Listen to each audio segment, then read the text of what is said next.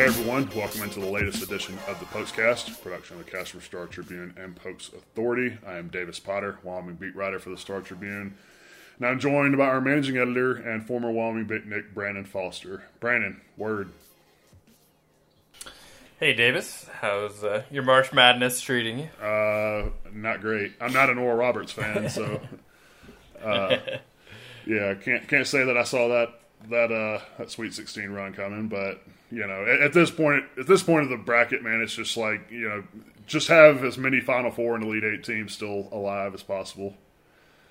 Yeah, um, yeah, I uh, I knew it would screw my bracket bracket up pretty good, and I was still rooting for them to pull that upset just because it's uh, fun and, and crazy, and uh, I don't particularly have any love for Ohio State, so I was. Uh, I was like, screw it, just just uh, go beat a two seed. Who cares? And then, uh, yeah, uh, but yeah, my, my bracket is toast. Um, although apparently I'm leading you in our pool. You've just you've just told me. Yeah. But uh, I was holding out for that L S U upset. That was my only like moment where I could feel smart. But even that, I was stealing uh, your own Pokescast advice. So well, hopefully uh, people did or did. I, I feel like I don't know. How'd your advice from last week go? I feel like you were very.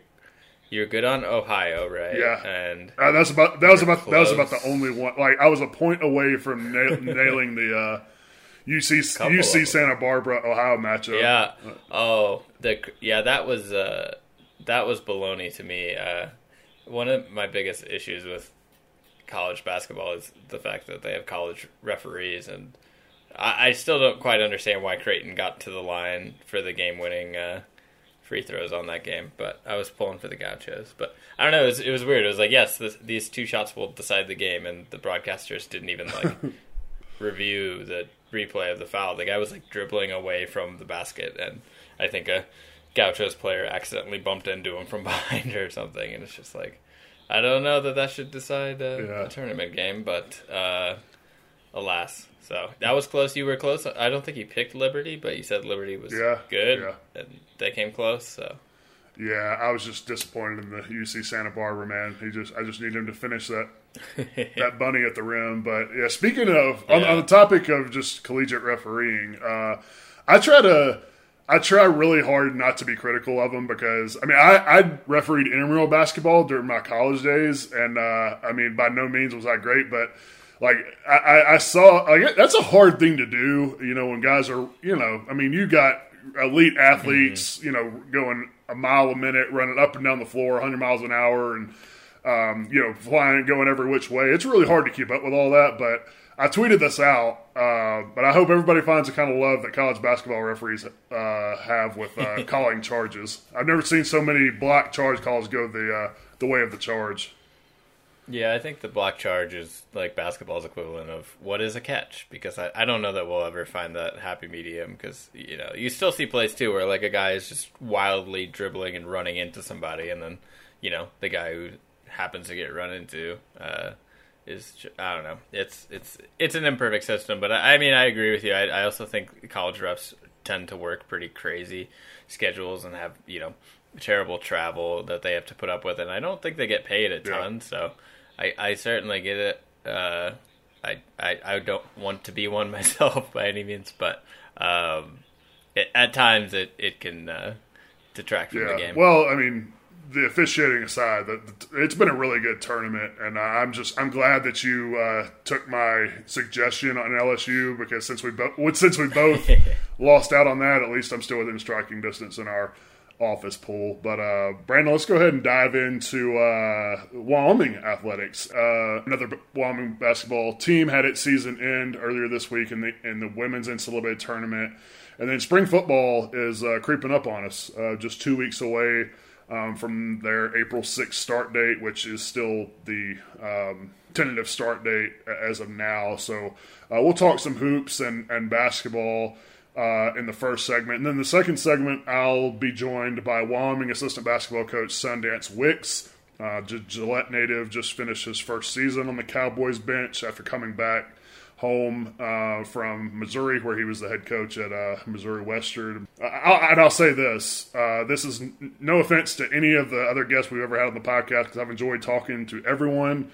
But he's atop the leaderboard in that category. I mean, just, just listen, just listen to him talk. Like if you if you know Sundance, like he's very high energy. He likes to refer to himself as the juice man and the guy that brings the juice to that to that team. And uh, you you can tell just just listening to him, because there's like if, when you listen to the interview, it's going to sound like I sped up the audio and edited that, but really that's just him talking in real time, because he just sort of talks that fast. And and just a really insightful conversation, too, uh, about the season and, um, you know, some of the good and bad of, of the performance of Wyoming's uh, younger players, particularly the freshmen, and then just his impressions of, of working with Jeff Linder up close and personal for the first time. So if you're a Wyoming Hoops fan, I would highly recommend sticking around for the second segment. And, hey, if you don't even want to listen to us talk for the next fifteen, twenty minutes, uh, you can go ahead and skip forward to it if you want. I promise you I'm not going to be offended by it. But before we jump into this, Brandon, I did want to mention there, there's some sad news on the Wyoming athletics front earlier this week. Uh, Benny Dees, the former Wyoming basketball coach, passed away at the age of eighty-six.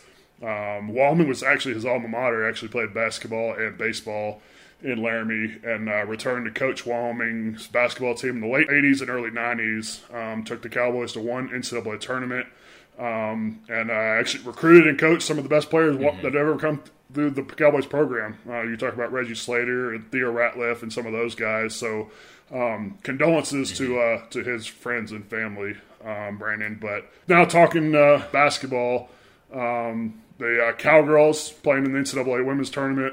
Stay was short-lived, got bounced in the first round by U C L A uh, late Monday night. Uh, but, uh, Brandon, what, what were your impressions of that game? Yeah, I mean, I uh, I think we touched on it a little bit in our preview, but, um, it you know, I think it was really an uphill battle for them from the jump, just as far as kind of the, the gap that can exist between a power conference and, and you know, another conference, uh, excuse me, in the uh, – in women's basketball. I think, if I'm not wrong, they said on the broadcast that a thirteen had never won. Is that right? Uh, a, four, a fourteen. They were a fourteen. fourteen yeah. Oh, sorry, fourteen. Never. Yeah. And I mean, obviously they don't they don't win uh, super frequently in the men's tournament either. But you know, we had a tournament this past week where every seed won a game except uh, a sixteen seed on the men's side. So the um, you know, I I uh, fingers crossed that that will kind of catch up over time. You know, I think that's one of the the most fun parts about the tournament, but you know, I I think uh, I don't have any. Um, yeah, this this doesn't lower my estimation of that team at all. I mean, it was it's it, to me it was this was their victory lap, um, and if if they would have figured it out somehow and, and pulled off an upset, you know, of course, uh, uh, that would have been incredible and you know, first in program history. But to me, this doesn't detract anything from what was just an awesome run for the Cowgirls. And you know, I, I don't think that this uh, caps any era or anything like that, but this is this is another kind of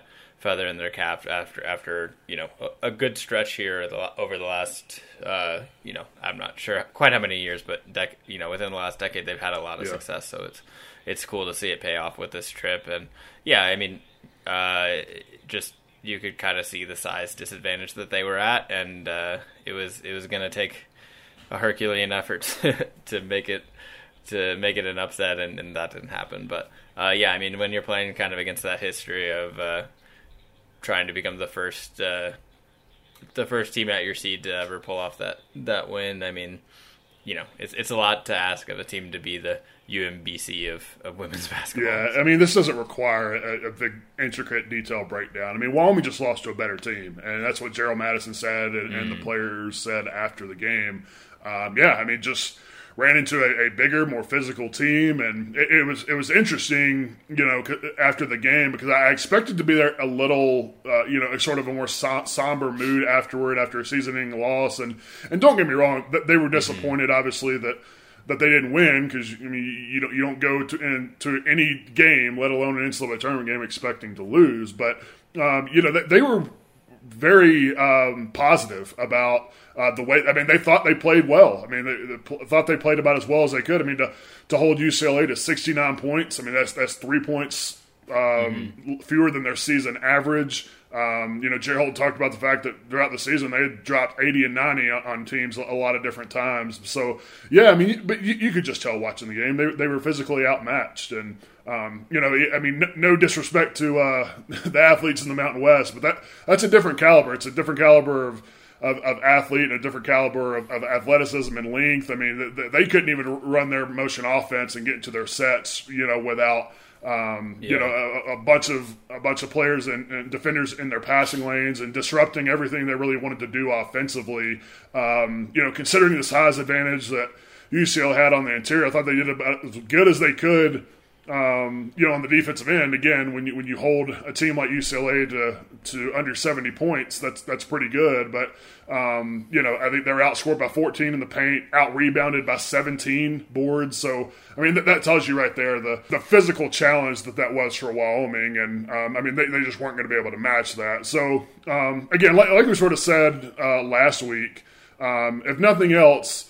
You know, th- th- this gives Wyoming, or it gave Wyoming a chance to sort of get their brand out there, right? Because, I mean, the N C double A yeah. tournament is like the premier marketing opportunity for college teams. I mean, anybody that turned on the T V um, late Monday night, you know, they they saw Wyoming's name come across the, the, the ticker on E S P N and playing in an N C double A tournament. And, hell, you never know, man. There could be a recruit somewhere in Washington that sort of never thought about Wyoming before, and maybe they stopped and thought, huh, Wyoming. And, you know, hell, maybe they looked up where Wyoming was or where Laramie was. You, you know, you just don't ever know. I mean, it's that, that's the kind of exposure you're not going to get uh, at the college level anyway, uh, really anywhere else. So, Um, yeah, I mean, there's absolutely no reason to uh, to hang your head. Uh, uh, you know, it would be, you know, it's it's one thing if the seeds are evenly mashed and the teams are evenly mashed and you go out there and just lay an egg, turn the ball over all over the place, don't play a licky defense and and get beat by a team maybe that you think you should have beaten.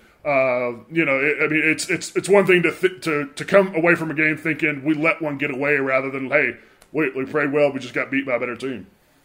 Yeah, and I think, you know, my thought going in was they weren't maybe even, you know, th- uh, particularly well-suited to to pull some kind of Cinderella upset, if only because they, they won that conference tournament by virtue of shutting everyone down on defense. I know their offense played a, played a little stronger than average for them, but, you know, their defense is what won them a championship, and I imagine it'd be tough to translate a suffocating defense to, you know, a, a three fourteen matchup, as opposed to if they'd won the tournament because they were like, you know, a lightning hot uh, three-point shooting team or something like that, then, hey, you never know. You can you can get hot against anybody. But uh, all that being said, you know, it's it's all the more impressive that they still did hold the Bruins under uh, under their se- season average. Um, so that's, uh, yeah, I mean, I, I, I'm glad to hear that they weren't too downtrodden afterwards because, yeah, to me this was uh, the cherry on top for them this season. And, you know, obviously you, you hope uh, to still notch that uh, first tournament win in program history sometime maybe in the near future, but um, this is a, this is a great step towards that. Yeah, and, and for a team that only has three seniors on its roster, and, and all three of those seniors, uh, by the way, are have already decided that they're not going to use that extra year of eligibility that the N C double A has given everybody, and they're going to move on from the program. So uh, barring any transfers from the upperclassmen, I mean, th- this is a team that's going to return largely intact next season, and that's that's invaluable experience. So um, I think that's something that you can take away from that too. But uh, the Cowgirls finish uh, the season at fourteen and ten overall. Um, but Brandon, let's go ahead and switch gears to football um, because we, we want to. I want to talk about uh, the offense this week, and then. Um, next week, the last week before they are scheduled to get started, we'll uh, we'll sort of dive into the defense. But uh, it's a little bit different, uh, you know, because there's really not – I mean, in a normal year, you know, when you get to the next year and you're getting into spring ball, you know, you're, you're usually having to replace like half your starters on offense, half your starters on defense. You've got a lot of new players sort of entering the, the mix. But that's really not the case this year, you know, with, with, with particularly with Wyoming, with so many of their seniors deciding to come back for another season. I mean, this is still largely the same exact roster that they had last year. Um, so, I mean, I don't, I don't know how newsy of a spring this is going. I mean, it's spring football, so I mean, it's there ain't a whole lot of news coming out of it anyway, because you know you're just not. You know, they're not showing a whole lot, even when you get to go out there and watch practice. And I don't know if we're even going to be able to do that. Uh, and when I say we, I mean media, go out there and, and watch, you know, with during COVID. I think everything's still going to be over Zoom, so I don't think we're going to have any practice ac- access anyway. But, um, you know, it's it's it's it's just different in the sense that you, you usually don't have this much of the same roster returning. Um, and I, I just don't know. I mean, you, you got the same offensive line, you know, coming back. Uh, you, you still got Xavier Valade and Trey Smith are your top two running backs. Sean Chambers and Levi Williams, your top two quarterbacks. I mean, they have ten of their eleven starters on offense returning, and the only reason they don't return everybody is because Dante Crowe, the, the receiver from Sheridan, has decided to transfer. So, um, yeah, I, I don't know. It's it's it's just a very different dynamic when you're uh, when you're talking about, you know, what, what you want to get out of spring when, when you have so many knowns going into a new year rather than unknowns. Yeah. Um, yeah, I mean, the thing that interests me most, and I guess this is, you know, cliche to say the quarterback, but uh, at, the, at the quarterback position, you know, what I kind of wonder is uh, how that dynamic is is playing out with having two guys with experience behind center. Um, and, you know, obviously Sean Chambers has shown a lot of success uh, when he stayed healthy in his first few years, but um, still has yet to, to play a full season and remain healthy. And then, you know, Levi Williams, you know, I think came on and impressed pretty well in his, his first year, uh, two seasons ago. And then last year, obviously had some, some struggles, but got plenty of snaps in. And I guess, you know, what I, my question to you, Davis, is, uh, you know, kind of twofold. One, I mean, what, what do you think that dynamic is like right now? But also if, if you can remember going back to last spring, what was sort of the, the narrative there? Because, um, I feel like we went into last season saying, "Hey, this is, this will be interesting to see how they use both these guys."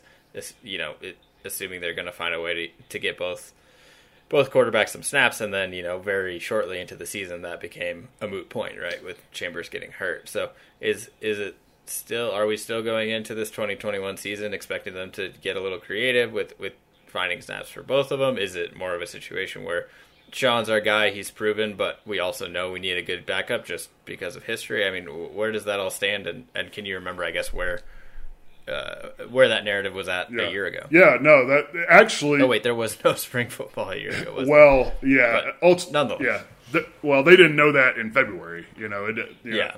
The sports world didn't stop till... It was actually the day after Wyoming's pro, pro day. Yeah, uh, that was the last... That's the last time I've even seen Craig Bohl or...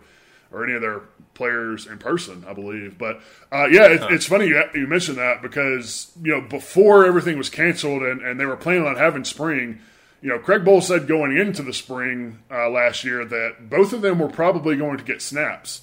And then, right. you know, going into fall camp last year, um, he said, you know, both of them were going to play. So that that is that is one thing that I'm interested to, to ask him the next time we're able to talk to Craig Bohl.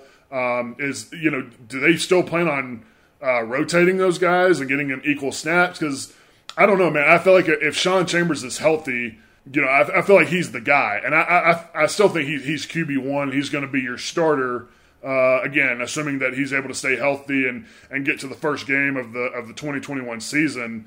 Um, but it, that was always sort of peculiar to me because I, I, I don't know, maybe if it was – because he never really explained why he wanted to play both of them. I don't know if he felt like maybe maybe Levi was just mm-hmm. the better passer, with Sean obviously being the better runner of the two, if he wanted to do that. But then if you, if you do that, it sort of gives away your play call, right? Like whichever quarterback's in the game, you know, there, there's a there's right. a there's a reason they're in there, and that's that's because of what they can do well. So it's sort of sort of tipping your hand as to what play may be coming, but. Yeah, that, that, that's a that's an interesting point you bring up, and, and something we need to ask him because I, I don't I don't really know what the what that's going to look like. Because as you mentioned, I mean, Sean goes down three plays into the season last year, and so they're re- that that rotation idea is wiped out almost immediately uh, with you know Levi taking over as the full time starter. So um, yeah, that, that's going to be interesting um, to figure out what the, what they want to do there with that. Um, I would also say that I, I think another maybe thing to watch during the spring is to see what other receivers emerge.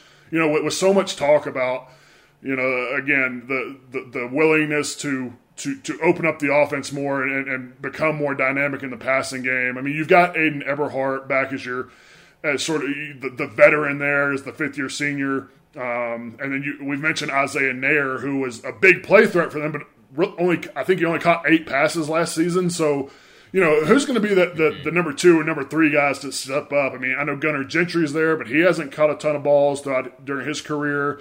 Um, so th- I think that's a position, and and also the tight end too. You know, Tim Polasic's talked a lot about um, you know getting the tight ends more involved. Him and Craig Bohl talked about getting the tight ends more involved in the passing game. Uh, I think Trayton Welch is their their best bet with that. I mean, we've talked about him before and his.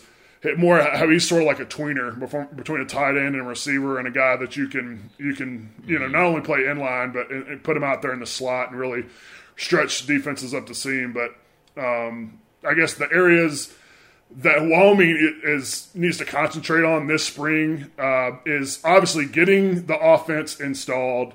Uh, you know, getting everybody comfortable with the terminology and the scheme and, and what they're going to do on that on that side of the ball, which I don't think the scheme's going to be a whole lot different um, than what Brent Vegan was running. We, we've just talked about so many of the uh, of the wrinkles, right, and maybe some of the different ways that they're going to run the ball, and obviously getting guys more involved in the passing game. Um, so that's one. And then number two, staying healthy, and particularly at the quarterback position. I mean, we've talked about it ad nauseum. I, and, and I would be very, very surprised if Sean Chambers, Levi Williams, and the rest of the quarterbacks are, are made live this spring. I mean, I mean, with, with Sean's injury, yeah. with his with his terrible luck with injuries, I just there's you know if he were to go out there and be live and he get injured before even making it to the fall, I mean that, that Craig Bohl is going to get a lot of questions and a lot of criticism for that. So I just I don't think you can afford to do that given what's happened the last three years with him. But um, yeah, you just got to get to the fall. Uh, getting this offense in, getting everybody on the same page, getting everybody comfortable, and being as healthy as you can when you get there. Yeah, and I think, you know, kind of regardless of what that answer ends up being as far as the, the quarterback snaps, you know, you you really need to install a new offense for two quarterbacks because, you you know, you got to have them both ready. Um, and, yeah, I mean, I think, you know, honestly what I would love, like selfishly, is for them to, you know, drop some trick plays where they put two quarterbacks on the field at the same time and just, like, you know, confuse the heck out of a defense. Uh, I am not necessarily banking on seeing that, but I, I feel like whenever teams, maybe more at the N F L level, but do funky stuff with quarterbacks, they'll just actually put the quarterback out wide, and, and the quarterback is basically not in the play, you know, whenever, or, or um, right. you know, there, there's never actually, like, that I've seen a whole lot of utilizing the fact that there are two guys on the field who could throw the ball.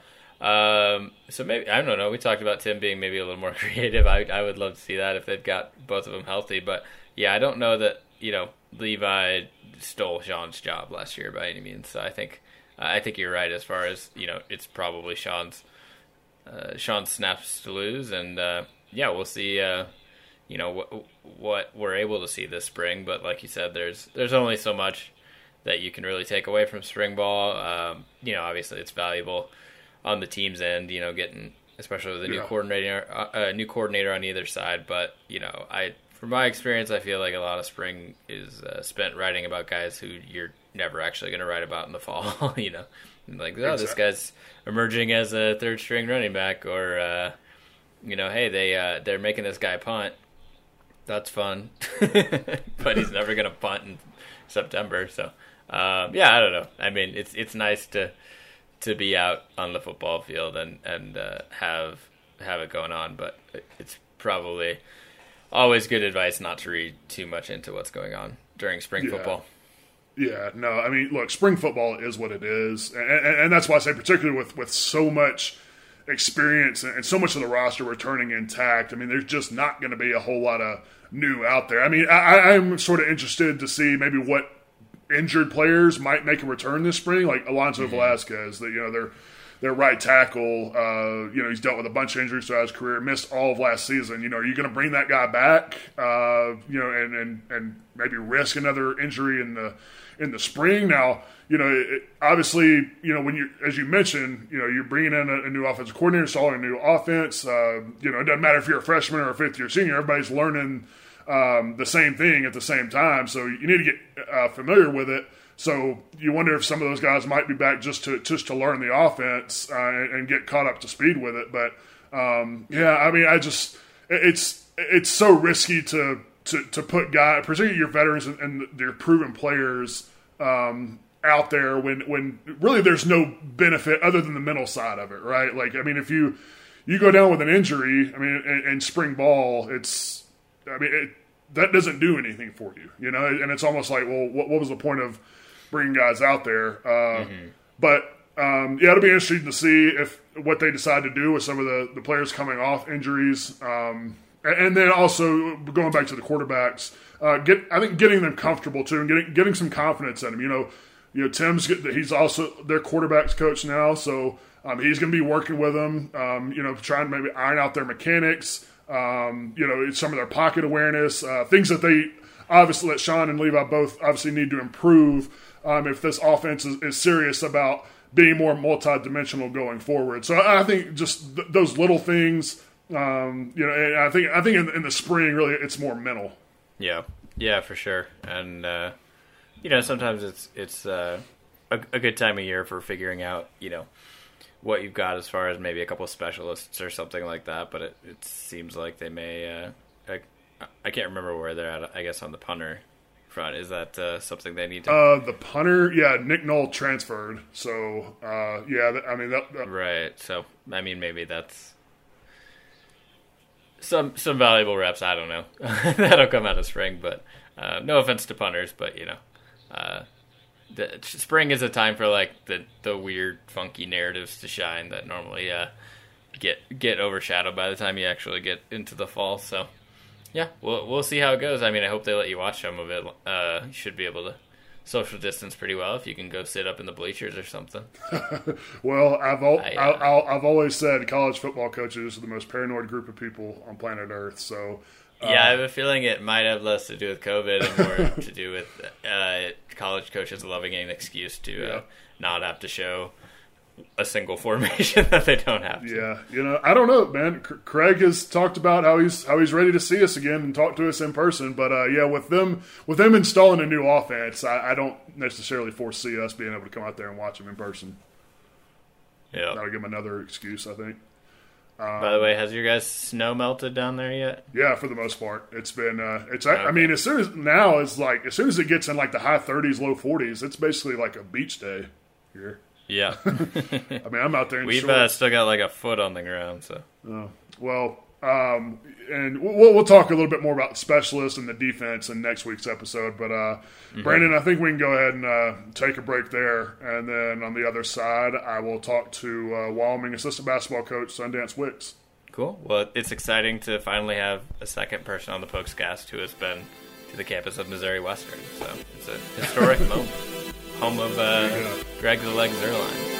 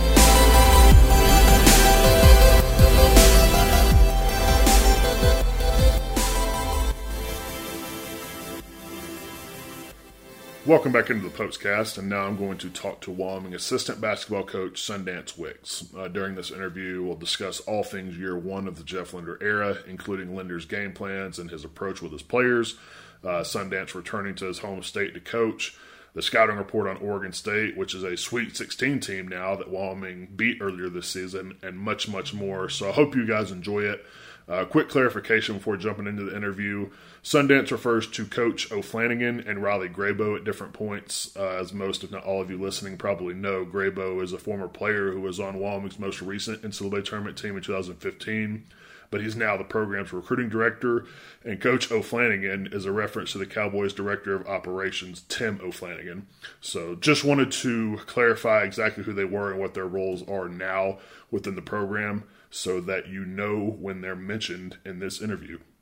And now I'm joined by Wyoming assistant basketball coach Sundance Wicks. Uh, Sundance, appreciate uh, you uh, taking the time to uh, speak with us. Davis, happy to be here, man. Anytime we get a chance to talk about the Pokes and what's going on in Laradice, it's a good day. Well, I, I want to get to all of that and the season uh, here in a second, but I, I got to start with the most pressing question, man. Uh, how's your bracket looking? Honestly, I'm going to tell you this. This is crazy. So my wife, Courtney, she has beat me for four straight years. And she got real cocky. She made her bracket. We do the E S P N challenge for just kind of little couples challenge. Yeah. And uh, she put on her, her, her title of the brackets five, Pete. So she thought she was going to wax me this year. And uh, then I got in I, I got in Priggy's office bracket for the University of Wyoming Athletics Department. And uh, I hate to say this to all the the lovely people that work for, with us, but I'm number one right now. So I'm, I'm holding it down. My bracket this year is real solid. I, I picked some, I picked some big first round upsets that kind of paid dividends for me that I don't think a lot of people did. Yeah. Well, if that's the case, you're doing a lot better than a lot of other people around the country. No question. I just want to know who the eight people are that picked the entire Sweet sixteen bracket. Yeah. I want to know what the heck they were taking, or who, or like what that the deal they made with the devil, they sold their soul, how they got their bracket like that. Well, they're obviously they're Oral Roberts fans, all of them. no, uh, no question. Um, speaking of that, and, and other than Oral Roberts, who's obviously made a Sweet sixteen run as a, as a fifteen seed, has, has any of these other teams that are that are left, are you surprised or impressed by, uh, in particular, with what they've done? I mean, so much of this stuff is about matchups, right? Like you could you could be a great seed and and, and get a heck of a draw, then all of a sudden you're San Diego State and you got to play Syracuse, right? Like San Diego State's a really good basketball team, and then yeah. they got to go out in a terrible matchup and play a team that plays zone the entire game and has length at every possession that, that can that can match up with them. That's just a, that's a really bad matchup for San Diego State. The team though that I that I, I really I really got kind of got shot by was Ohio. Um, I, I, I hadn't watched him, hadn't seen him. I know a couple of stories of the guy who, you know, was a walk-on and became a scholarship player, and now he's a stud. Yeah. But what you're finding out with these teams that get these big first-round upsets and these second-round upsets is that they have they have a really good guard, a dynamic guard. And then they have that four-man that's really versatile, O'Banner at Oral Roberts, uh, the Vanderplas guy at Ohio, that are like kind of like Maldo, six seven, six eight, can kind of go inside, outside, and make a lot of plays. And that's That's where the mismatch problem really happens, is a dynamic guard that can go score and create create easy baskets for everybody else, but then those four men that can just stretch it and play inside out. Um, Ohio's, Ohio's a team I'm, I was really excited. I, I love watching those guys play. Jeff Bohl did a heck of a job out there. Yeah, uh, Jason Preston is the point guard you're talking yeah, about. Yeah, Preston. Yeah, Preston. Yeah, like a triple-double guard, man. I mean, he's rebounding, assists, scoring, and it's just it's fun to watch those guys come out of nowhere. So, speaking of uh, the teams that are left, uh, I have to ask you about the the team that you guys beat that uh, nobody in, in the Pac twelve tournament or, or the N C double A tournament to this point has, has beaten yet, and that's that's Oregon State. I know that was a long time ago, but uh, what, what's what's the scouting report on them? How, how do you beat the Beavers? This was was cool about March. It was cool about just sports and co- competition in general. Is that they were they were really struggling to find themselves early on in the season. Like any team, you're trying to find an identity. Um, I think after we played them, a, a couple guys, or even right before, is actually right before we played them, a couple guys decided that they didn't they, they didn't want to be there anymore. They want to get a transfer portal, quit. It wasn't working out for them. And a lot of times that's addition by subtraction. You lose some of those guys that really aren't invested and bought in there. And from from that point on, I think they kind of started establishing who they are and what they're going to be, and then they're just big at every position. At every position, uh, they, they got some they got some absolute studs there. Ethan Thompson is a monster, um, and they got guys that can shoot it, and then they have big guys inside like Alatiche that they can just go and, and Silva. They can go and disrupt you. But what what I get back to the point is like matchups. You know, you talk about or, or, Oregon State going through there and having having to go play. Who do they play in the? Uh, In the first round, oh. Oklahoma State. Uh, so oh, Tennessee, they, Tennessee. They beat, they beat Tennessee, and then they beat Oklahoma State, which are two teams that they match up really well with. Um, and they just absolutely dominated Tennessee. I mean, that was crazy. Yeah. But, but I, I, you you want to be playing your best basketball in March, right?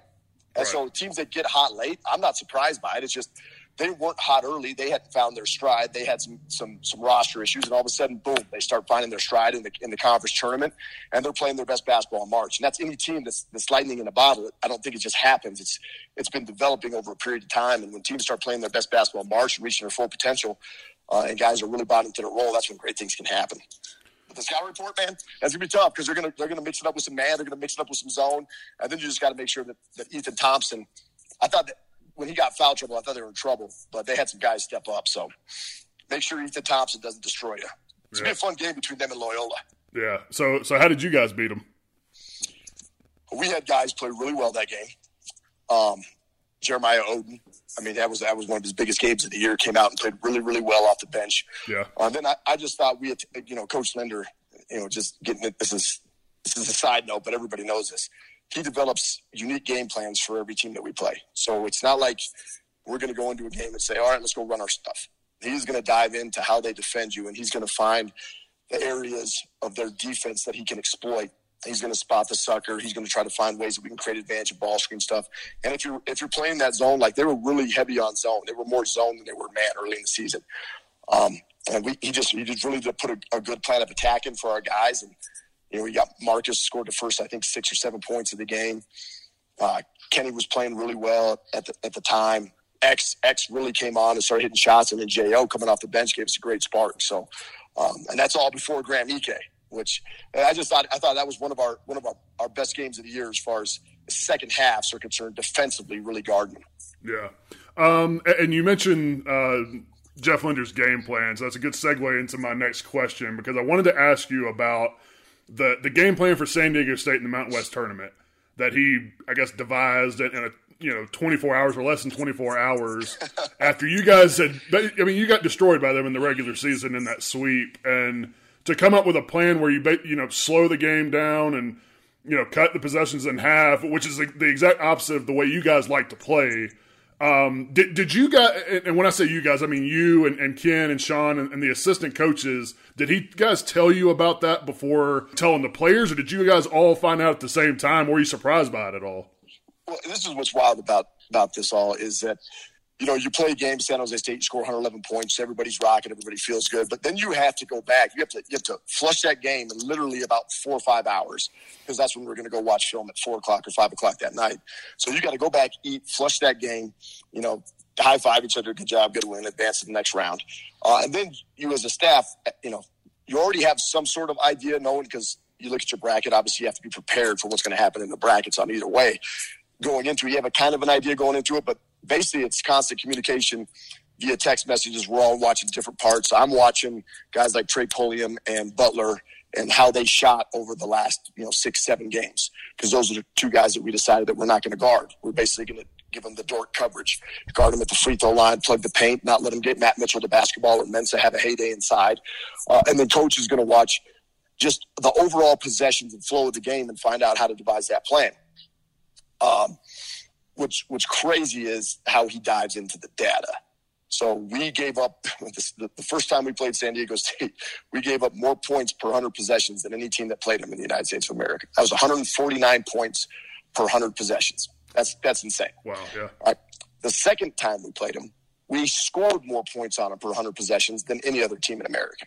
So what does he do? He looks at those numbers and he says, all right, well, we know we can't run with these guys. We got blasted by thirty-two times. We know that we could score on them better than any team in the country, so let's cut the game in half. So basically he tells us we're going to cut the game in half, we're going to slow it down, but when we come into the meeting room, I mean, he has that all mapped out for us. Um, he writes a, he writes a word up on the board, perpety, and, and our guys are like, what is this word? I don't even, I've never heard of this word before. And it basically means a sudden change of direction. So from that from that standpoint, he breaks down the fact that we just scored one hundred eleven points. We're going to have a sudden change of direction. And now we're going to cut the game in half. We're going to take the air out of the basketball while still being aggressive in the time that we do want to attack, which is basically from about eighteen seconds to fifteen seconds. And then and then we have to be we have to capitalize on how they're going to guard our ball screen coverage.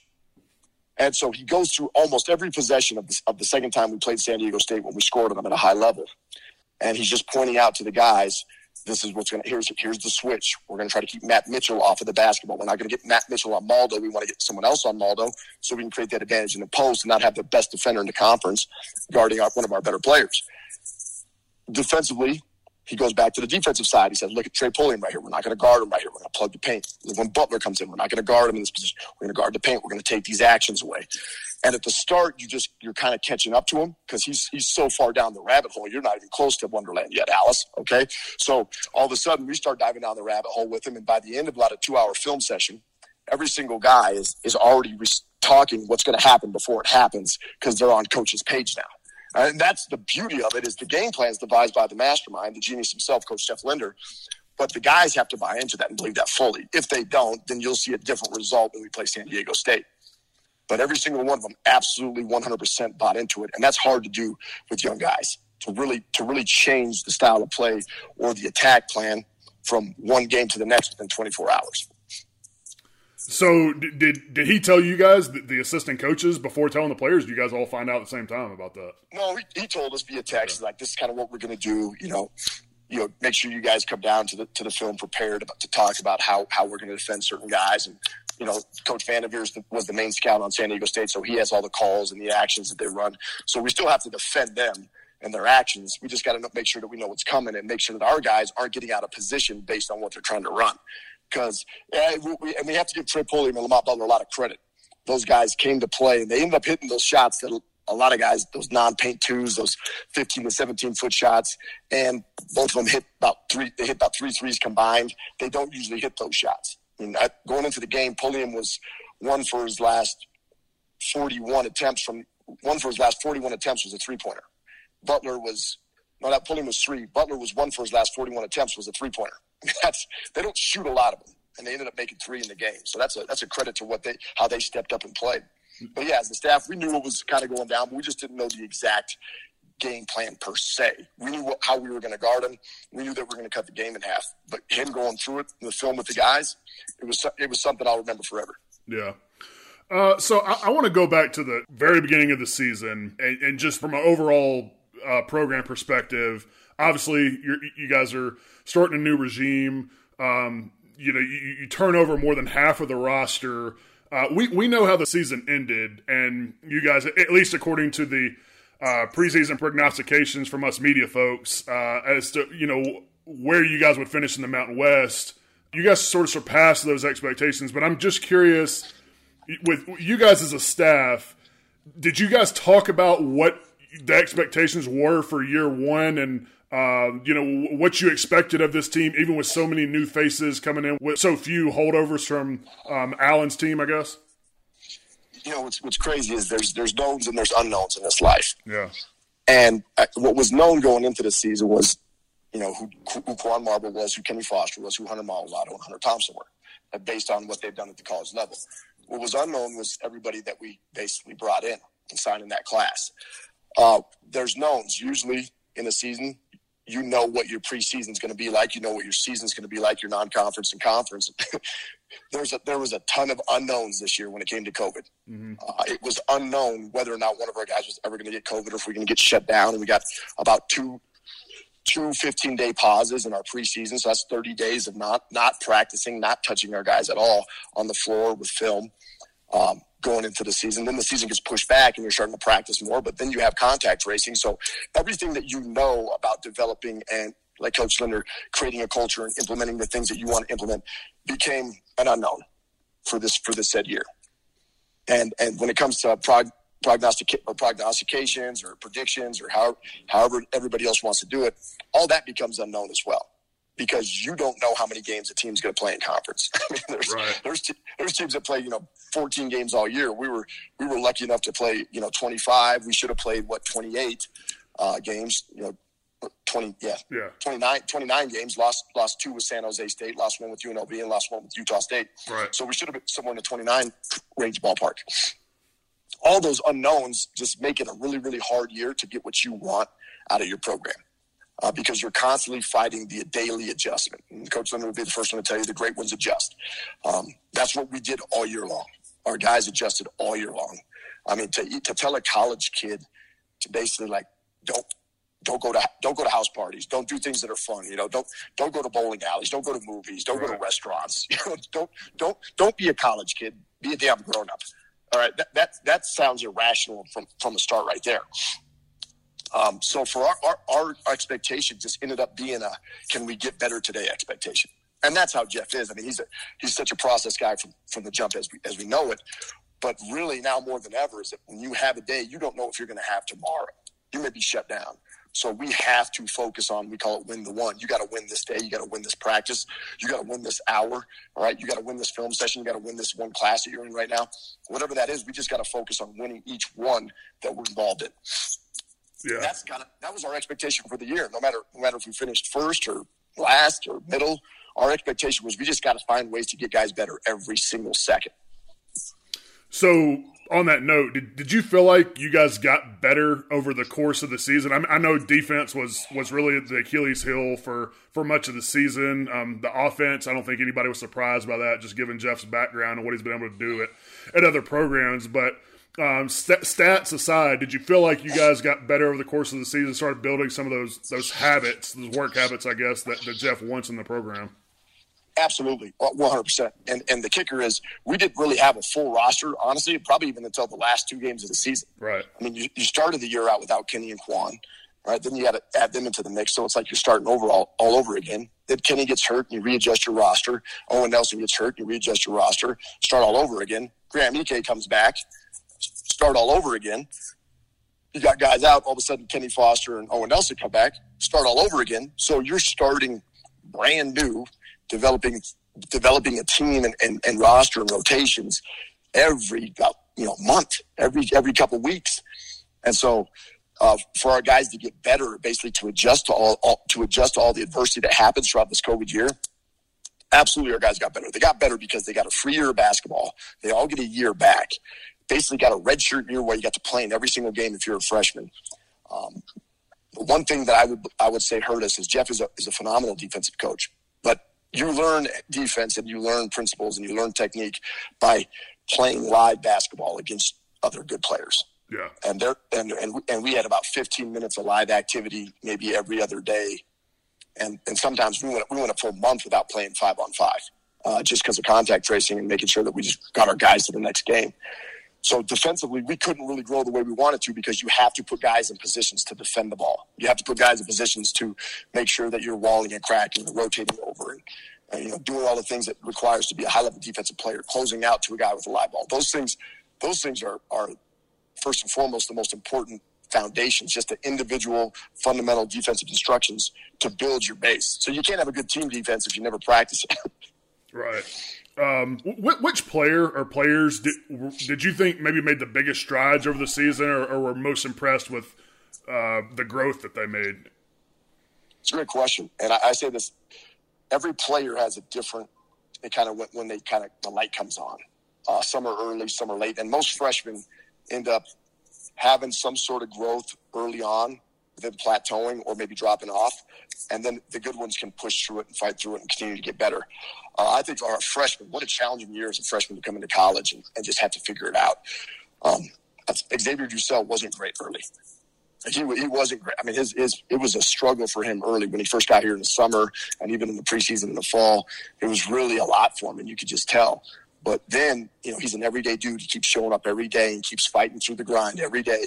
And X kind of strides it, you know, after those Boise State games, X kind of picks it up a little bit. And you're like, dang, here comes X. Uh, obviously, we know Graham's wasn't until later with his injury. Jeremiah Oden, man, he was he was really pushing it early on. Jeremiah was great in the summer, great in the fall, and then kind of kind of faded into Christmas uh, because the weight of the season weighs on him. And he's a guy that's got to put on weight. He's super athletic and twitchy, and and and he's, if he if he's going as hard as he does every single day, it's just hard for him to keep it on. Um, that that grind kind of caught up to him, but he was awesome early. Marcus Williams, you know, everyday dude, awesome early, really hit the wall, I would say, late, late in the in, in the uh, in the season, but then pushed through it and really caught his stride going into the conference tournament. I mean, I thought he played, I thought he played like a real point guard those last two games. He got a lot of guys easy shots. He was getting ten assists for San Jose State. I mean, he was out there running the show and directing traffic. Those two games really showed his maturity over the course of the season and to be able to fight through some adversity. Um, Because you just, as a, as a player that's, you know, going to be talked about as one of the best players in this program, you got to be an everyday dude and the hardest worker. And a lot of those times expectations on freshmen aren't fair, but neither is you getting a lot of talent that nobody else has. So we can't complain about either one. Yeah. Uh, Sundance, what do you think that the adjustment is from Marcus now? Because you, you touched on it a little bit there, but, you know, he's going to be at the top of every team's scouting report if he wasn't by the end of this season already. What do you think the adjustment is for him, you know, knowing that and then still being able to produce at the level that, that he did this season going forward? Well, I think the biggest adjustment is a mental adjustment. Mm. All right. It's one, it's one thing to like know that you're going to be on the top of the scouting report because he knew that. We, we talked to him at length to ad nauseum about him being on the top of the scouting reports list and everybody focusing on him. Well, then it's another thing to understand that, accept that, and then create a new version of you. because you can't be the scout that you were last year going into next year. If you're the same scout, if people can scout stop you and guard you and defend you the same way to shut you down like they did last year at the end of the season, then you didn't do your job as a player in the offseason. It's our job as coaches to help them find that new level, to get them out of their comfort zone, to push past the threshold of, of basically who they are and, and shed that skin to become a new player, a different version. Um, and most different versions have to become more efficient in their movement patterns. They got to understand the right types of shot selection. They got to become better defenders so they can become more well-rounded players. Uh, and then they have to be they have to learn how to be a leader. Leadership's tough nowadays. You know, kids don't want to hold other kids accountable yeah. because they're, you know, they, they they don't want to put it on, you know, they don't want to take it on themselves because a lot of times they're like, well, I'm not doing it all right. We're never going to be perfect. Uh, leadership is first holding yourself accountable and then being able to hold others accountable because you're doing it every day. And so his growth is going to be mentally comprehending and understanding that he's going to be a guy that's a focal point. And because of that, you have to work that much harder. Because there's the invisible opponent is out there working, trying to pass you every day. And that's not just Marcus. I mean, that's Graham. Graham's not a secret anymore. Kenny Foster shooting the ball to high level. X shooting the ball to high level, not a secret anymore. Maldo getting into dribble downs and going into the paint, not a secret. Thompson picking and popping out of our rub action, not a secret. You know, J O's athleticism and versatility, not a secret. Quan Marble being a Swiss Army, not a secret. So we, we, we've got to expose all of our guys. They got exposed out there on the court in competition in a free year. And now they're all going to have to adjust mentally to, to find their next level. So b- before Graham came along, um, you know, you guys were primarily a five-out team. And then, you know, he, he gets healthy, he returns, and all of a sudden you guys finally have a legit post presence. I- I'm curious, the way that you guys build around the perimeter and the way you guys can shoot the ball, how does the dynamic change of this team with him in the lineup? Well, people don't realize that at U N C in his last year with Kai Edwards and uh, Ja'Cory uh, Jokic, Jokic, they were the number one team out of the pick and roll passing to the big man and, then, and at a points per possession in the entire country. So we want a rim pressure guy. We want a rim run, put pressure on the rim guy. And to have him and Thompson both kind of give them that one two punch, it allows us to play in certain situations five out, which we all know how that messes with a lot of teams' ball screen coverages. And then bringing Graham in and being able to go into the paint and get a restricted R two or a paint touch two or a block two where you could throw the ball into the big guy. All that does is just loosen up the defense on the outside. And so it's it's a, it's a beautiful thing to have those two type of guys uh, in your program. And then, you know, when Owen really gets healthy and comes back, we know that Owen's going to be a bruiser as well. And he'll be able to help us in a pinch with guys get foul trouble. But that, that, that myth of, you know, the five out, and we just want to, you know, we had to do that. Necessity is the mother of invention, right? right? You don't want to turn Thompson into a banger big because that's just not who he is. But crap, he can shoot the piss out of that basketball. And throwing, and throwing Graham in there now. So now you got the one two punch, and you go inside, outside, and you really have a, a lot of versatility with your lineups. So, and I, I want to ask you this, too, because obviously we, we didn't get to see any practices and, you know, we were basically everything being limited to, to Zoom and phone calls. Uh, there just wasn't a whole lot of interaction beyond that. Um, but, you know, I, I know some of the players have talked about Jeff being a truth teller and that he's not going to sugarcoat things and that, you know, so, you know, and, and Jeff has even said, you know, his his coaching style isn't for everybody. So, I'm just, I'm curious, how would you describe a Jeff Linder practice and what's his demeanor and approach like with players? And he is the ultra, ultimate competitor. And it, when you talk about a truth teller, I mean, it's a lost art in his profession. That's why I like working for him. Uh, there, there's no, there's no hidden agendas. There's no uh, subliminal messages. You know, you don't have to read. I, I failed the mind reading class in college, like a lot of us did. Um, you, you go take a mind reading class. It's you, you think your grade's an A and you end up getting an F. All right, so that's that's where Jeff. You don't have to you don't have to mind read with him. And I'll say this. I'll just preface his coaching style and who he is as a, as a man and a teacher and a, and a and a leader and a mentor with with this. There's three hundred fifty-seven Division One basketball teams. two hundred eighty-four of them have one player or more in the transfer portal. That's eighty percent of college basketball at the Division One level right now. Has is part of the portal pandemic. Right, we're one of seventy-three teams that doesn't have one kid in the transfer portal. But we're also, I think, we're one of one teams when it comes to telling the truth about kids, where your role is, where you stand, how you do, how you can get better in your role, how you can expand your role, and not sugarcoating it, saying like, this is, if you don't change or if this doesn't change, here's what your future will look like. And, and saying those hard truths to kids, I just don't think they get told the truth a lot. I think a lot of times kids get told what they want to hear, and Uh, and that could be from anybody in their circle, but also, you know, from the, the people that they trust and love the most, their family and their parents. It's hard. Parents aren't here every day. Uh, so you, I have a daughter now, and I'm about to have a boy in May. And I know that I want Grace. If she feels sad, I want to make her happy. And if she's happy, I want to keep her happy. And uh, if something's bothering her, I want to know what it is. And you're always trying to fix and help things as a parent. And sometimes, you know, telling telling your kid what they want to hear versus what they need to hear or who they need to listen to uh, isn't the best thing. And that's why there's a lot of there's a lot of people on the portal right now. There's a lot of kids being lied to up front. And there's a lot of kids who go to a program and don't do their job developing as a player. So then they say, I want to transfer because that's easier somewhere else. Well, it's not easier somewhere else. If you don't develop, no matter where you go, you're not going to play. And as coaches, a lot of times we get caught into the portal pandemic because we go we want to go get an older player who's maybe ready-made. Well, what does that say about us as coaches? It says that we didn't do our job developing the players that we have in our program, so we want to go get somebody else.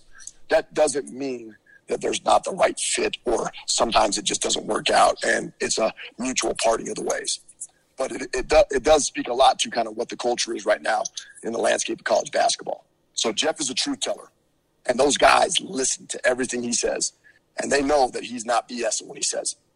And so then they can make an informed decision on what they want to do or who they want to be as a basketball player, not have to interpret some sort of, you know, weird code um, and think that maybe coach wants me to do this. No, he wants you to do exactly this.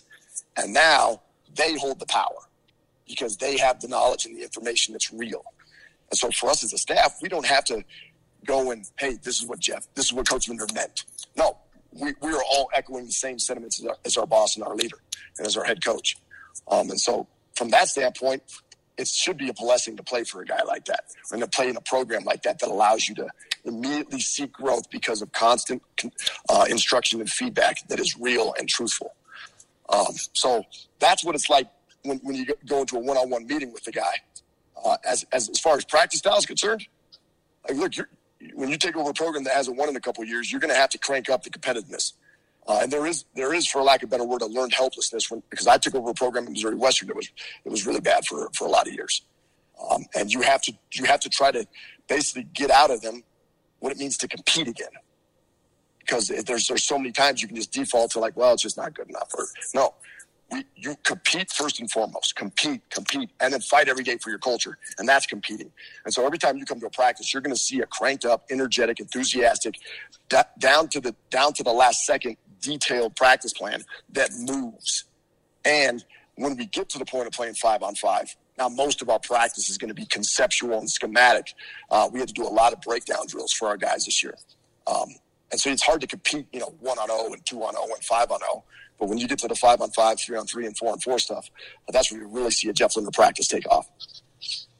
Uh, so are you saying that Jeff is more enthusiastic than you? Because I have a hard time believing that. I got juice, man. I'm, my job is to bring the juice every day. It's to make sure that when I look at those guys, when they step across that line, like, hey, you better be locked in, ready to go, brother. It is time. It is time to saddle up and ride. All right, Coach Linder is is, is extremely competitive, and, and he has to watch all the nuances in the practice to make sure that each guy is dialed into the details. That's the beauty of playing for him, is that you're just not going to get through a practice without him giving tons of little instructions uh, at any point to make you a better player. But you're, you're gonna you're gonna have to stay dialed in, because if you don't get locked into his practices, they could they could creep up on you real fast. So do do you have a favorite Jeff Linder story from your first season working with him? I have a lot. I have a lot of. I have a lot of Jeff Linder stories. I, I love coaching stories. It's one of the things that you do as an assistant when you sit back and you reflect. Uh, but I, I remember we were having a practice where we were just slinging the ball all over the place. And if you know anything about us, it's, it's uncharacteristic for us to turn the ball over. I mean, we're one of the top twenty teams in the country in, in taking care of the basketball. And it, it was getting. It was getting to the point where our guys just. It, it started becoming just an epidemic with them. Like, I can't believe this. I'm just throwing the ball all over the place, not even making reads. And and he, he said, he goes, you know, you might as well just take the ball and punt it into the stands. You might, if you if you want it, if you, it's better that way, because at least you can go back and set your defense versus giving somebody a turnover transition bucket. Yeah. And so Jimmy, our strength coach, has got to, you always got to carry kind of an extra ball with him in case one goes out of bounds. And uh, I'll never forget, we're, we're lined up across the free throw line and got getting ready to do the drill, and coach just takes off and and I mean that was a, that was an N F L type punt. I think it, I think it got to the top of the double A. And it was a beautiful landing spot. I mean, that that that thing would have that would have been had a heck of a special teams coverage right there. Those guys would have been down on that ball real quick. I'll never forget that. And I was like, man, that was excellent. I, I broke it down on film. Ex- excellent form. He pointed the toe well. The ball had great trajectory and hang time. Uh, it was it was outstanding. But it dials home the point is like you, you don't turn the basketball over in our program. That's what you just don't do that. Um, and so that's one of my favorite stories. That and then uh, the Miracle on Ice story where Coach Linder's trying to explain to everybody what, what the miracle is on ice. And, and basically ninety-nine percent of our roster had never seen the miracle, miracle before. Um, and so they don't understand, like, you know, who do you play for when they're running sprints? And uh, I'll never forget this. He wants the guys to give him character. You know, he's like, uh, who do you play for, Coach? You know, I, I play for the University of Boston. Coach DeWeese, who do you play for? And DeWeese, he's never seen the movie either. God bless, man. He never seen the movie. He goes, and he goes, uh, Baltimore. At that point, we all just kind of broke out laughing because it's like, Baltimore? Baltimore doesn't have a hockey team. Nobody plays hockey in Baltimore. You could have said Minnesota. You know, you could have said Colorado. You know, you was in a lot, a lot of college programs, but I don't know if there's a Baltimore program. So we call it, instead of the Miracle on Ice, it's the Baltimore Miracle now in our program. Yeah. So did he uh, did he tell that story before a game, or when was that? No, it's an early. This was early in the preseason of practice. Oh, okay. He's talking to our guys about becoming a team and, and, what, and the type of stuff you have to go through to become a team. Um, and so there's there's so many times that it, every single practice is full of life lessons. Every film session that you go in, and he spends. I, he, I can honestly say this. You know, I, I played for Coach Meyer. Coach Meyer spent a lot of time with you in film, helping you develop as a player. It's where I learned the value of film. Is back in the day we didn't even have D V Ds, we just had V H Ses. But Jeff Jeff Linder spends more time with each individual on this team in film sessions, private film sessions, than any coach I've ever been around. And that, that can be attributed to a lot of the growth that these guys have is because you there's the ways to learn, right? You can see it, you know, you can feel it, and then you can hear it. And we go on the court, you got to feel that. You got to feel what that practice is like. You're going to hear the instruction every day. And when you're going to go back and watch it on film and and relive all the things that, that you did that can help you become a better basketball player, that's where I think you can get exponential growth. And that's where Coach Linder is amazing. So who's the who's the most serious person on the staff and who's the goofiest? Oh, Coach DeWeese is by far, like he is a, he is a, he's, he's he's super serial, man. He is a, he is a serious dude. And he's been around Coach Linder the longest, but that guy is a steely-eyed. Every day he walks in, he's got his green sludge, probably the healthiest drink I've ever. I eat like breakfast burritos every day, and probably probably like a you know two cups of coffee and a Mountain Dew for breakfast. And, Co- and, and Coach DeWeese will walk in with this huge plastic cup full of nice greens, spinach, you know, all the stuff that you know people like me who are unhealthy hate um, every single day. But he is he's as serious as they come, and he's dialed in, and that's. That's a lot of the reason why he's here with Coach Linder. I mean, Coach Linder is a serious dude too. Uh, Coach V, Coach V has all the stories. So if you want any story, just just go ask, you know, Pop Pop. Just go ask Big Velvet. He'll uh, he'll tell you every story that you need to know about anything in, in, in the history of Wyoming basketball and how, how he played and all the places he's been. Uh, and then you, you'll you'll be surprised about this, but Coach O'Flanagan is a movie buff. Yeah, that guy. Uh, I, me and, me and O'Flanagan, we vibe a lot on the movies because we're big movie quote guys. And uh, I could spout something off, and he'll just give me one of those looks like, yeah, I got you. So Coach O'Flanagan, you know, very, very underrated movie guy. So I, Riley Graybo, Riley Graybo's just a serial killer. Oh, what is that? The, yeah, what does that mean? Killer. He's like, he's the scout team serial. I mean, he's just a killer, man. Every He's the closer. He's okay. Why the Wyoming Cowboys basically, you know, won every close game in twenty fifteen when they went to the N C double A tournament. Because if you foul Riley Graybo, that's two points. And he just his look never changes. I love it. He's the most serious. He, he's he's. You look at Riley Graybo, and sometimes you just get scared because you just don't know what's going through his mind. So just just as a note to everybody else, watch out for Riley Graybo out there. That guy's when he's on the loose, you just never know what's going to happen. So I, I wanted to ask about you for a second, and I know I've asked you this before, but for people that don't know. You know, you were, you were a head coach at Missouri Western, and, and you come back to to Wyoming. For you, you know, why did you ultimately decide to come back to, to Wyoming and, and, and be on Jeff's staff? Well, one, I'd, I'd known Coach Linder through my best friend, Steve Smiley, who's at Northern Colorado. Steve and I played college ball together. He redshirted, I didn't, so he got five years, I got four. Um, Steve and I just, man, I, that, I, that's my guy. So godfather of his firstborn son, Madden Smiley. And when, when he was working with Jeff, I got to study that program. So I'd always call Steve and say, you know, what are you guys doing? Tell me some stuff that's unique. You know, when you're when you're a lifelong learner, you're someone who just lives the game every day. You're always trying to find ways to get better. Um, and so they were they were some some of the best offensive. They were all, always one of the best offensive teams in the country, and then they're always one of the best defensive teams in the country from guarding the three point line at, at at Northern Colorado. So we went down to a couple practices and studied them. Uh, but to have the opportunity, what people don't realize is there's just there's only one university here in the state of Wyoming. So it's not like you're living in, in Illinois where you got thirteen Division One universities and, you know, well, maybe that's the dream job, or maybe this is one, or maybe you get a chance to come back to the university in, in the state of Wyoming where you're born and raised. Those things, they, they never happen. I mean, they very rarely line up. Um, and so for that to happen, along with the guy that I knew was a, was an excellent basketball coach, um, who my best friend could vouch for, because at the end of the day, you don't you, you don't know people unless you know somebody who knows them and, and has, has spent time with them. Uh, it was a no-brainer for me to, to leave and come back to the state. Yeah, uh, and, and it, just a chance to raise my daughter and, and you know, newborn son here in May, uh, in the state of Wyoming. You know, for, for God willing, for however long that lasts, it, it, it'll be a blessing, because it'll be a chance for my family to experience what I experienced growing up, which is living in, in, in what I consider the greatest state in the United States of America, because it's peaceful, it's isolated. Uh, the people out here care about everything Wyoming, um, and you just don't. There's not a lot of jobs out there where people actually care about it. And that's what Tom Berman right now, man, he's, he's, I'm in the double A, the lights are off, the Fennis Dembo, you know, jersey is, and, and Kenny Sanders' jersey is lit up next to the Wyoming state flag, and Tom Berman's up here running laps. I mean, you talk about it, you talk about a cool deal, man. You got your A D up here just grinding still, you know, in, in the middle of the dark in the double A. Uh, there's, there's nothing like this. So why are y'all, why are y'all sitting with the lights off?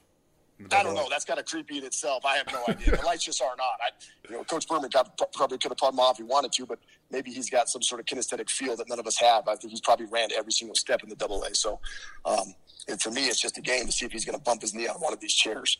Yeah, I was about to say, I hope I don't uh, have to re- have to report on a story about how Wyoming's A D injured himself because he didn't turn the lights on. They, well, and to that point, like, we, he came in the office this morning and, People said people people have talked about him crazy in, in a world that's a transfer culture and a and a culture where you're on to the next thing, you know, as soon as it pops up.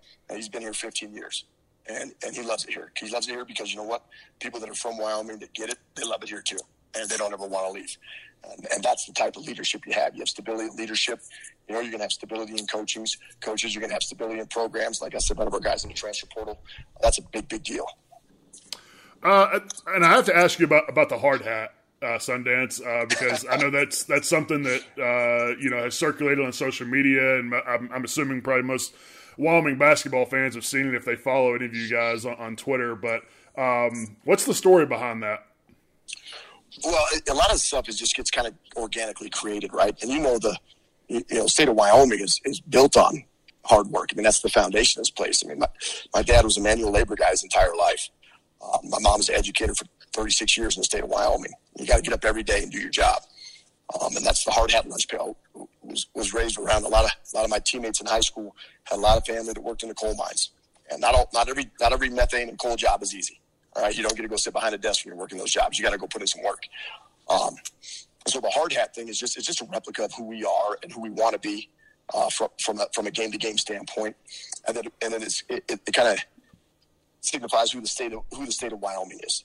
Everybody out here is putting their hard hat on um, and going to work. And so when when John Grigsby, who who is an unbelievable, unbelievable energy juice guy, character guy, um, is what you want out of a walk on and a guy who can who, who can who can build bench charisma uh, and locker room leadership. You give him the hard hat, and, and you put the ownership on the players as far as who they want to elect after every game. And that's not put, that's not picking the guy who scores the points, because it's easy to go be a guy who scores all the points, and, and that's the fun stuff. It's the guy who makes the winning plays. It's the guy who dives the most on the, on the floor for loose balls, who takes the most charges, who gets the most rebounds, uh, who, who gets the offensive rebound and kicks it out to an extra guy, makes the extra pass. Those winning plays uh, become winning culture. And when you have a winning culture, that separates you from from a lot of these teams out there. Uh, because that, it's just hard to develop culture if you ha- if you don't have consistent human beings every single day. And so when Grigsby took that over, uh, it was awesome to watch him in the locker room just kind of tap that hard hat and then give his little speech and tell him who got the hard hat for the game. And, you know, a lot of those guys are like, I don't want to wear the hard hat to the media room. You wear the dang hard hat, brother, right? That's what you do. And so our guys really took ownership in it. It's fun watching them do it after the game. So to be clear, do y'all give it out after each game, or is it each week, or what? Yeah, each win. So, okay. um, you know, even though you can play well in a loss, you know, that's that's a day you probably didn't do your job to the best of your ability. But after each win, uh, we're gonna we're gonna give that out. Our guys, are gonna, our guys are gonna celebrate the culture of winning plays and, and winning culture. I'll get you out on this, Sundance. Um, when does the off season start? Like, are you giving guys some time off, or, or when does the off season start for you guys? Yeah, you have to give guys time off, especially in basketball. I mean, look, this, this season, this season starts June third for us. So, yeah. you know, the guys are going to be, the finals week is going to end May fourteenth. Uh, they're going to get three weeks off at the end of May, and we're going to start back up June seventh. But basically, like Coach Linder says, we need to have a celebration of basketball on, on June seventh, because uh, that's when that's when our season starts. And that's when winning programs really, really gain an extra advantage on, on, on other teams. Um, it's because they're going to start in June, and that thing's not going to end until hopefully – you know, late March, early April. And so for us, our guys have got a couple weeks off now because they need it. They they just have to get the overall swelling and inflammation and just body wear uh, back to a neutral. So Jimmy can take them for the first couple weeks here in April. Uh, we'll start back up again in April. We'll go four week, a hard four week segment here in April uh, where Jimmy will really work them in the weight room uh, and really develop a plan for how guys can change their bodies or maintain if they need it. Uh, and then we'll get them on the court with a lot of individual skill stuff. So it'll be really broken down and isolated to each individual for the next four weeks here in April. And then they go to the finals week. They get three weeks off uh, to go home, which isn't really off. They just got to stay sharp. Uh, and then we come back in June for eight weeks and hit it hard for eight weeks in, in our June segment. They go back home in August, and then they come back August twentieth, twenty-first, and school starts the twenty-third, twenty-fourth. Uh, and then and then that's when we – it's not – you know, most sports, they're really segmented, and they're either winter or they're fall. You know, where we are, we are winter all the way through spring, all the way through fall. it it doesn't stop for us. So that's why you got to have everyday live it type dudes. Uh, and we're fortunate to have really good kids in our program that love to be around the game of basketball. Thanks to Sundance for his time and his insight on the Cowboys season. Um, just hearing the energy and enthusiasm in its voice, it's easy to see why he's Wyoming's self-proclaimed hype man. Uh, but as always, be sure to check out trib dot com and pokes authority dot com for all of our Wyoming athletics coverage. You can follow us on Facebook and Twitter at Pokes Authority. You can follow me on Twitter at Davis E. Potter. Uh, this podcast is on iTunes, Google Play, Spotify, and Omni. So please subscribe, download it, and give us that five-star rating on your preferred platform. You can also find it online by going to our website and clicking on our Pokescast link, which is updated every time a new episode is published. Uh, I want to thank Brandon for joining me, and as always, thanks to all of you guys for listening, and uh, we'll talk to you again next week.